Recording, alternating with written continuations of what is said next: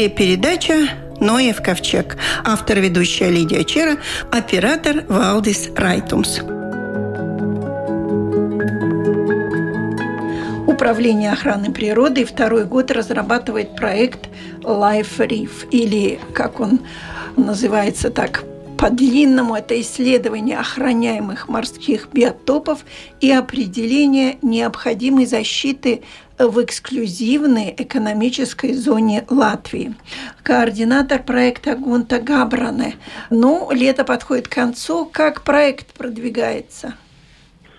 Проект продвигается по плану, и у нас есть такие две очень интересные новости. Ну-ну.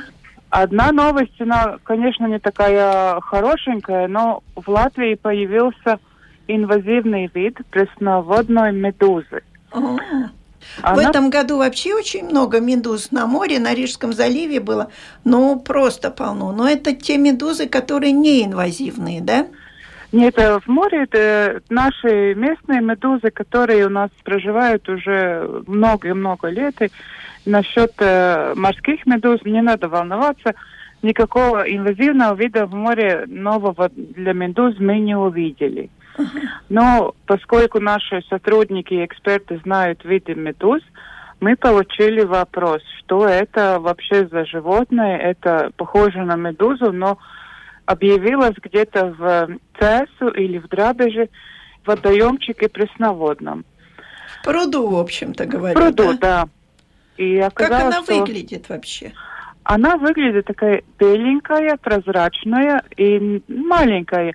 Где-то в монетку 2 евро в монетку. Или немножко побольше, или немножко поменьше. Ну, так как 2 евро, так.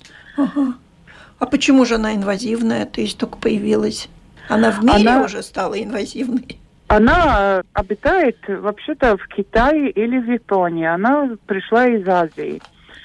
А, этот инвазивный вид уже был, его завезли в Европу уже где-то сто лет назад, в Германию, в, в Францию, вместе с экзотическими цветами, всякими растениями.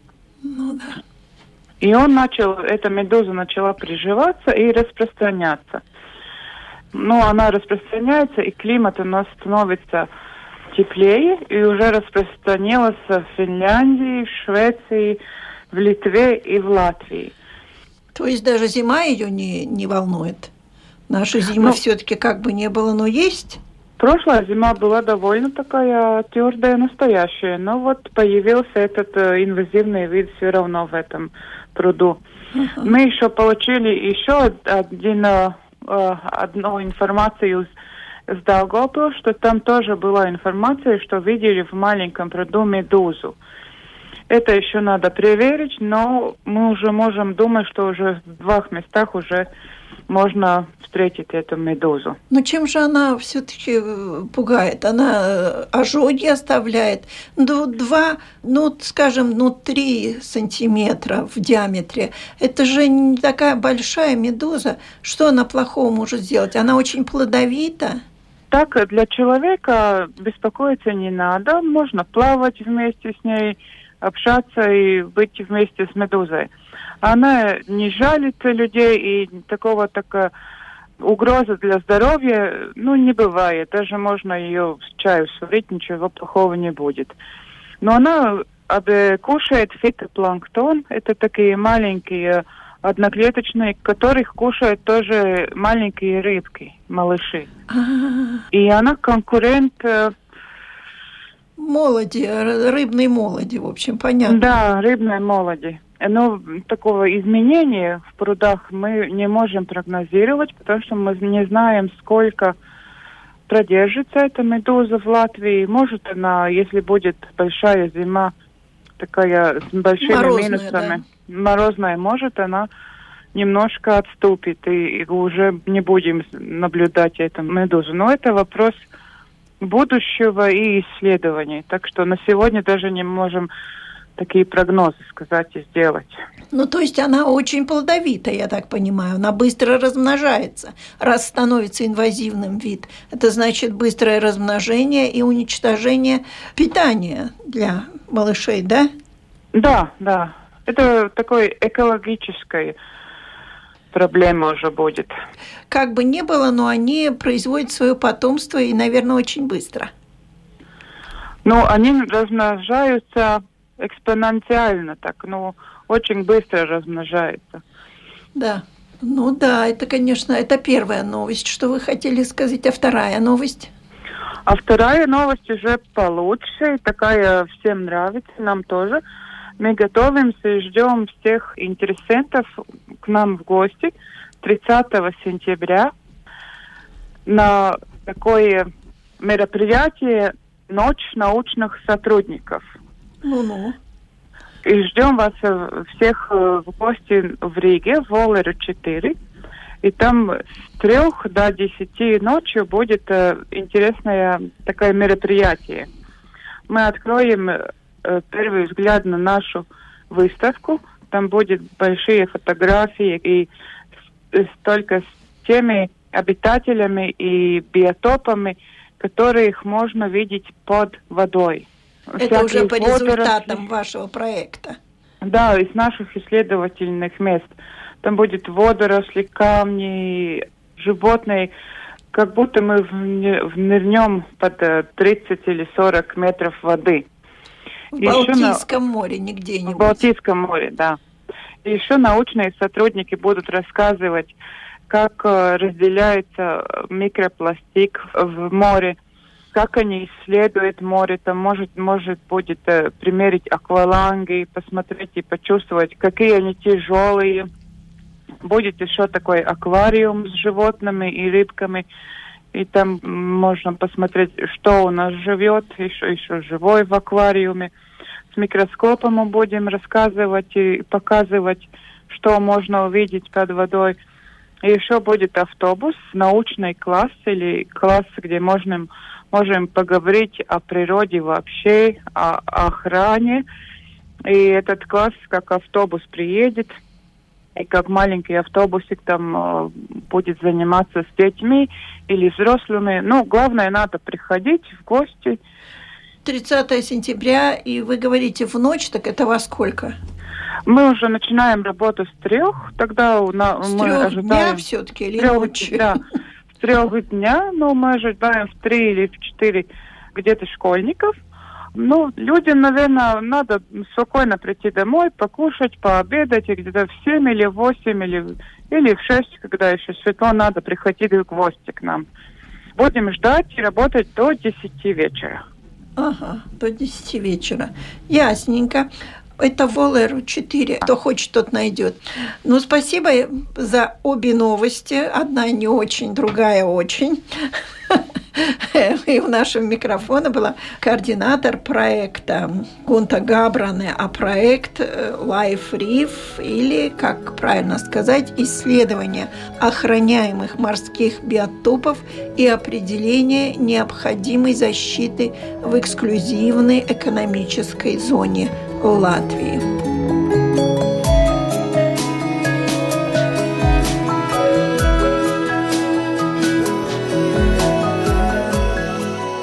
так и хочется назвать этот сюжет «Бывших биологов не бывает».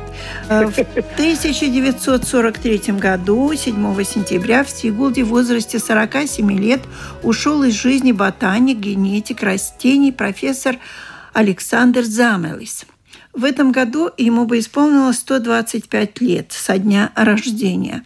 Но вот что интересно, Ивар Кабуцис, о котором я как раз и в самом начале начала говорить, о том, что бывших биологов не бывает, как раз эм, посетил это место, где профессор жил, творил и высаживал какие-то интересные растения. Вот расскажите о вашей поездке.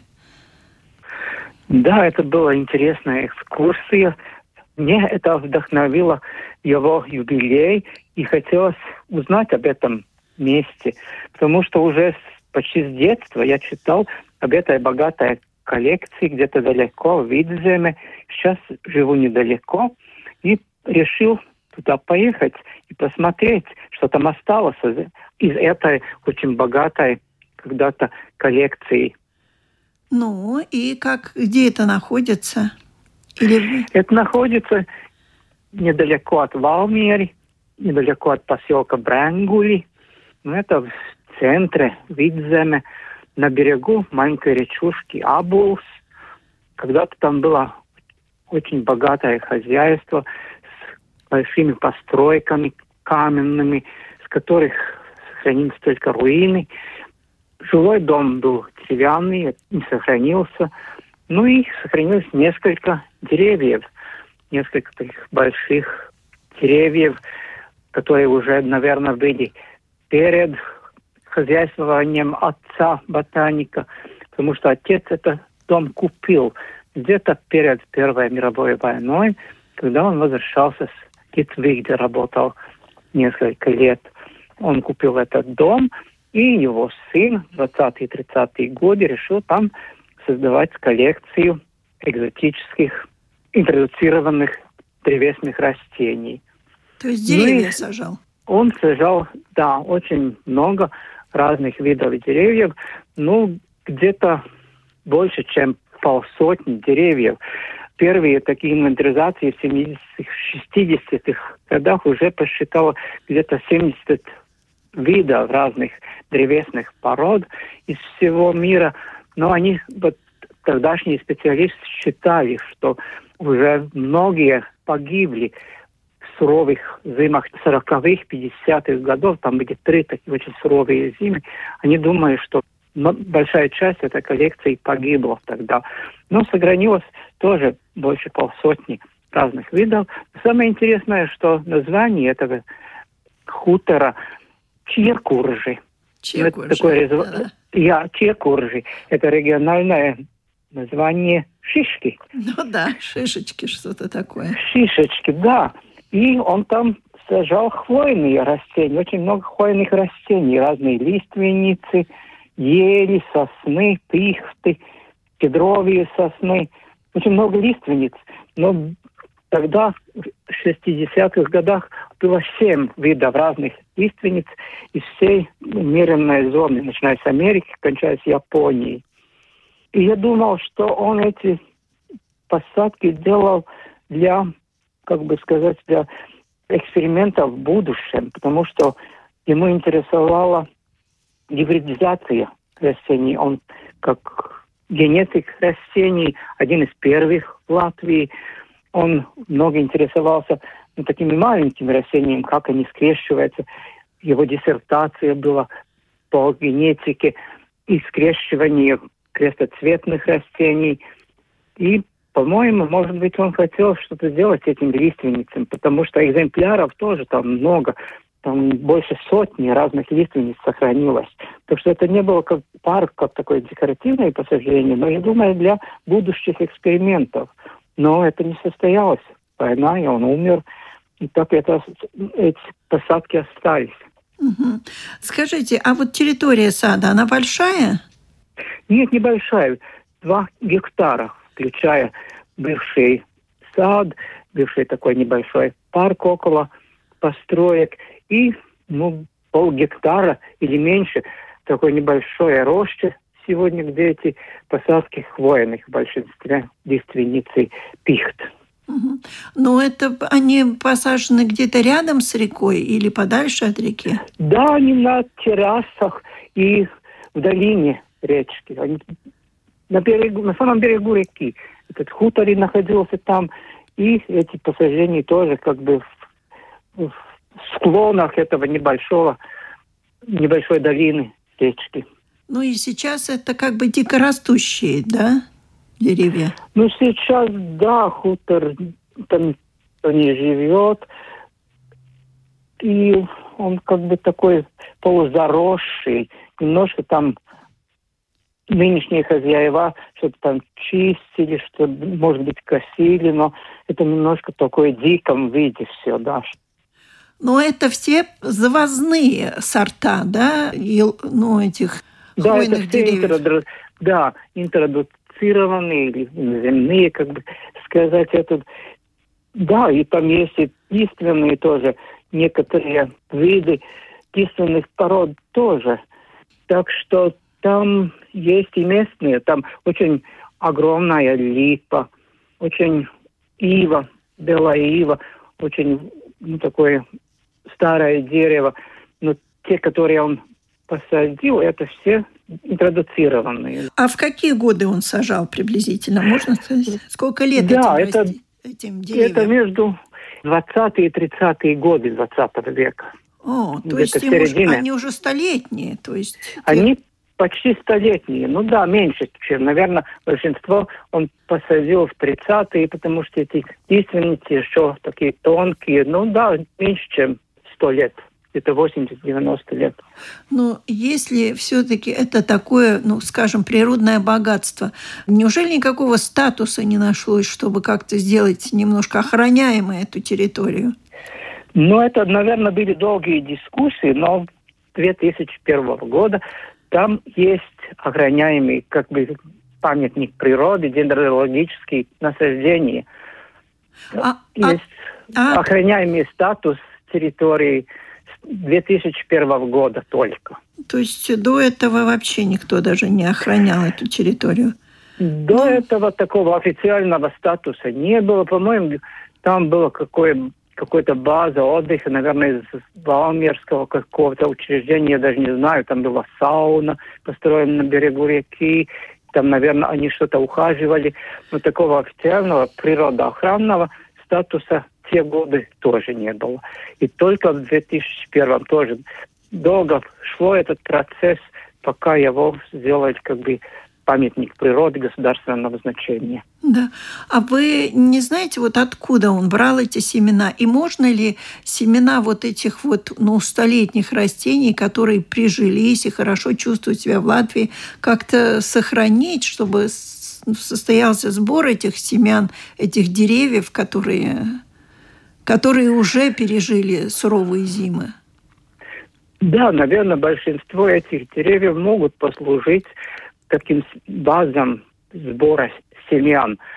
И это уже были такие попытки в 50-х, 60-х годах, когда в старинных парках по всей Латвии собирали эти семена переживших растений, интродуцированных, эти коллекции по всей Латвии таких очень много.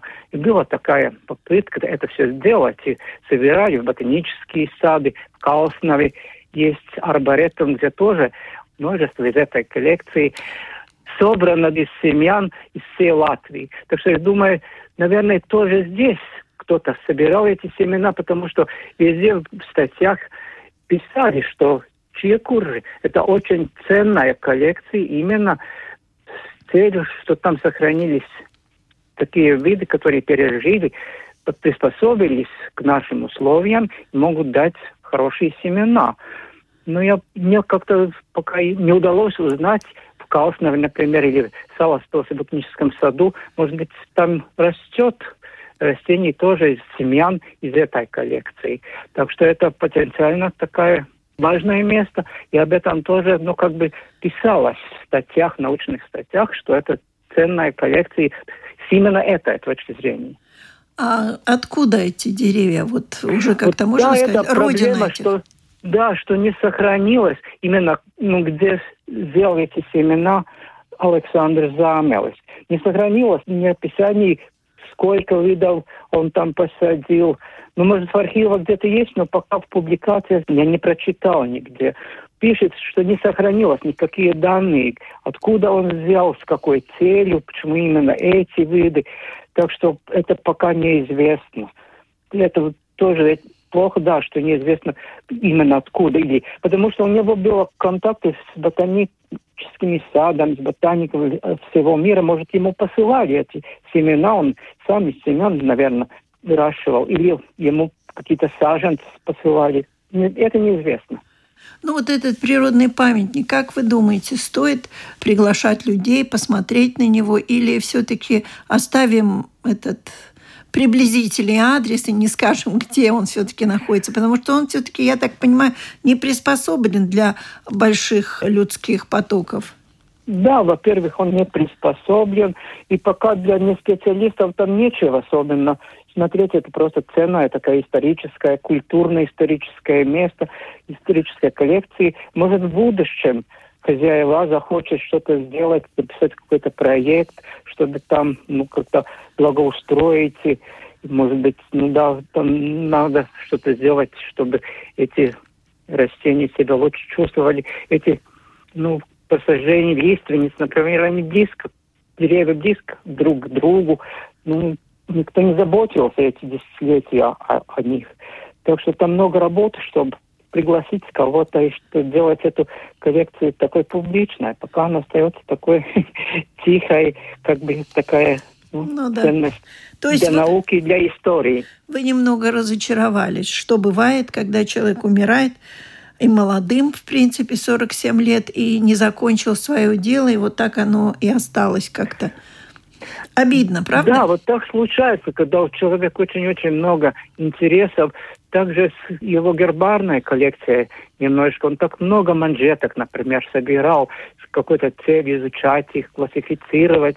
И тоже это осталось, и пока я никому ну, не нужны, да? Не хочется об этом, не нужно. Да, она очень исторически интересна, можно с ней работать, но нету такого, такого специалиста, кому именно это интересовало. Так с этими лиственницами, наверное, тоже надо было посмотреть, если эти семена действительно растет, потому что все это, что это ценная коллекция, с одной стороны, да, но так визуально, а и никто, по-моему, не изучал, какое качество этих семян пригодны ли они для, для выращивания. Так что там много работы в будущем, если кто-то захочет. Да. Спасибо вам большое за информацию. У нашего микрофона был биолог Ивар Кабуцис.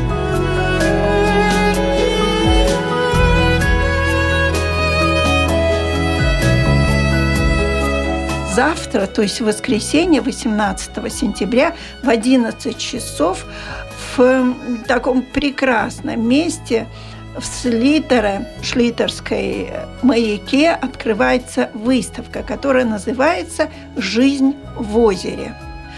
Эту выставку подготовила гидробиолог Лорета Уртане.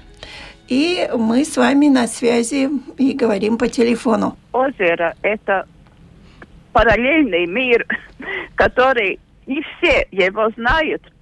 И в первую очередь я хотела рассказать о этом параллельном мире, потому что я в этих стендах и рассказываю. Мы каждый знаем, как выглядит э, осел, мы знаем скорпиона, мы знаем клещ, но не каждый знает, что и скорпионы, и клещи, и оселы живут тоже в воде, только они только им похожи только название, но выглядят они совсем по-другому. О, как интересно. И это можно на выставке увидеть будет? Это мы на выставке увидим, например, мы знаем, что у осла, который живет на земле, четыре ноги, то есть два да. пара ног, а водяного ослика восемь пар ног. Представляете, да. сколько много, много ему ног? Да, ничего себе. Но вы только Курзамские озера исследовали? Ну, в принципе, этот проект о Курземских озерах, но то, что происходит в Курземских озерах, то же самое происходит и в других озерах. Просто мы немножко поближе рассказываем о Курземских озерах, потому что в выставке мы говорим не только о организмах, которые живут в воде, мы рассказываем, как появились озера, как давно они появились. И рассказываем конкретно примеры конкретных Курземских озер. Как один, как другой и как третий появился на свете. Но вы же знаете, что сейчас озера переживают не лучшие времена. Многие озера зарастают, особенно мелкие, заболачиваются. Это, да, да, и это следующая тема, о которой мы говорим в выставке. И нам есть специальный стенд, который называется «Озера и э, люди». Да. И мы рассказываем, как мы, люди, сокращаем жизнь озера. Потому что каждый озер в конце своей жизни становится болотой. Да, в принципе, это, это естественный это, процесс. Это так, так в этом мире создано. Но мы, люди, со своей неумной деятельностью можем эту жизнь озера очень сократить. И об этом и мы говорим и рассказываем в выставке. Но ведь это естественный процесс а, заболачивания. Ведь то же самое Кемеровское болото когда-то тоже было большим озером. Конечно, часть от наших болотов появились от прежних озер, э, часть по-другому появились. Но, в принципе, да, жизнь, конец жизни каждого озера – это болото. Да. Но речь о том, что после неумной деятельности человека эта жизнь озера сокращается, и он гораздо быстрее становится болотом, как это было бы в естественном ходу. Ну, не хотелось бы, чтобы в течение нашей жизни какое-то бы озеро превратилось в болото. Хотя такие примеры есть, наверное. Ну, конечно, этот э, процесс, он э, длительный. И в жизни человека это не происходит в жизни человека, но есть некоторые озера, которые мы в своей жизни видим, как он умирает, когда он зарас до такой степени, что воды там больше нет, и он уже превращается в болото. Ну вот э, говорят, лучше купаться в реке, в море, чем в озере, потому что в озере стоячая вода, и там, мол, хуже для человека. Так ли это? Я бы сказала, что нет. Что нет. Главное, что показывает, что озеро в хорошем качестве, это то, что если его берега не заравшие тростником и, и другими растениями, которые э, корни находятся в воде, а, а эти листья и, и стебли находятся э, на воздухе. Если такие растения не, немного, то это нормально, то, да. Это нормально. Если мы, мы, мы видим песчаные берега, это значит, что озеро чистое, что он um, своей развивание, ну, оно самоочищается. Ведь... А, да. А, озера очищается, да, но э, не так быстро, как реки. Река очищается гораздо быстрее, но тоже озеро себя очищает и и вот э, эти растения, о которых я э, прежде говорила, им очень большая роль в, в этом процессе. Если берег не заросший, тогда отмершие организмы и отмершие растения, они вымываются на берег. Если берег заросший, они остаются в озере, и озер ну, быстрее да. начинают заболачиваться. Еще интересно, то, что я тоже в выставке это рассказываю, что ученые уже давным-давно изучая озера, поняли, что озера развиваются, что они стареют. И, в принципе, жизнь озера сравнивает с жизнью человека. И есть эти стадии, когда юный озер, когда он озревает, и когда он уже остареет и становится совсем старым и хиленьким. Да, и есть какие наши озера старые? Старые озера – эти те, которые заросшие. Заросшие. Заросшие. Ну, Канерис, например. Да, да, Канерис, эти многие озера, которые находятся ближе к берегу, с моря, но эти, я хочу сказать, они особые озера, они зарастают не только потому, что что там много накапливается эти вещества, но из-за того, что они очень мелкие. Глубина у них мелкая. И они, в принципе, рождались, эти озера, примерно 7-8 тысяч лет назад, как одна часть от бывшего моря. Да. Другие озера появились, появились на Земле в другом способе. А, а эти которые Рядом прибрежные озера, mm-hmm. они появились как одна часть от бывшей моря. Да, в озеро, конечно, хотелось бы заглянуть и посмотреть, что вы там, как гидробиолог, видите, и чего мы, простые люди, не видим. Но у нас много... Ну, приезжайте, приезжайте. Выставка, она в этом месте, она будет примерно две недели, и потом она переедет в другие места. Так что э, Может, где-то поближе будет. Может быть, будет и поближе, да. Но это все касается только Курзамских озер. Но пока выставка будет в Курземе, но я знаю уже, что Латгале стоит очереди и очень хочет э, выставку видеть у себя, у озера разные, так что сначала она будет в Курземе, а потом и поедет в другие места, где есть интерес о озерах. Конечно, а у нас озера всюду. Озеров у нас много, но чего я еще хотела сказать, что прошлое лето было очень жаркое, в многих местах мы встретились с нехваткой воды, и тогда и такой ситуации мы еще раз понимаем, какое богатство это озера. Ну еще бы. Вот в разность даже угри погибли из-за нехватки кислорода. Да, да, так, э, потому что почему не хватает кислорода, когда температура высокая, потому что кислород в озере, он растворяется от воздуха. Uh-huh. И мы знаем от физики, что если температура пониже, больше воздух растворяется в воде. Если вода становится теплая и горячая, меньше кислород растворяется, и поэтому он становится нехватка его.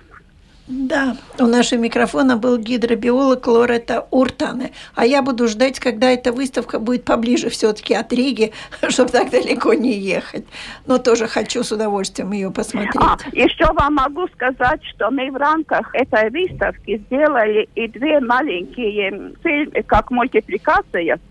Фильмы, которые рассказывают, как озера появились на свете и как человек сокращает его жизнь. Так что скоро будет возможность в интернете, ютубе поискать и посмотреть. Если нет времени ехать в выставку, тогда хотя бы фильм просмотреть. Спасибо вам большое. Но я все-таки хочу видеть выставку. На этом наша передача заканчивается. Всего вам доброго.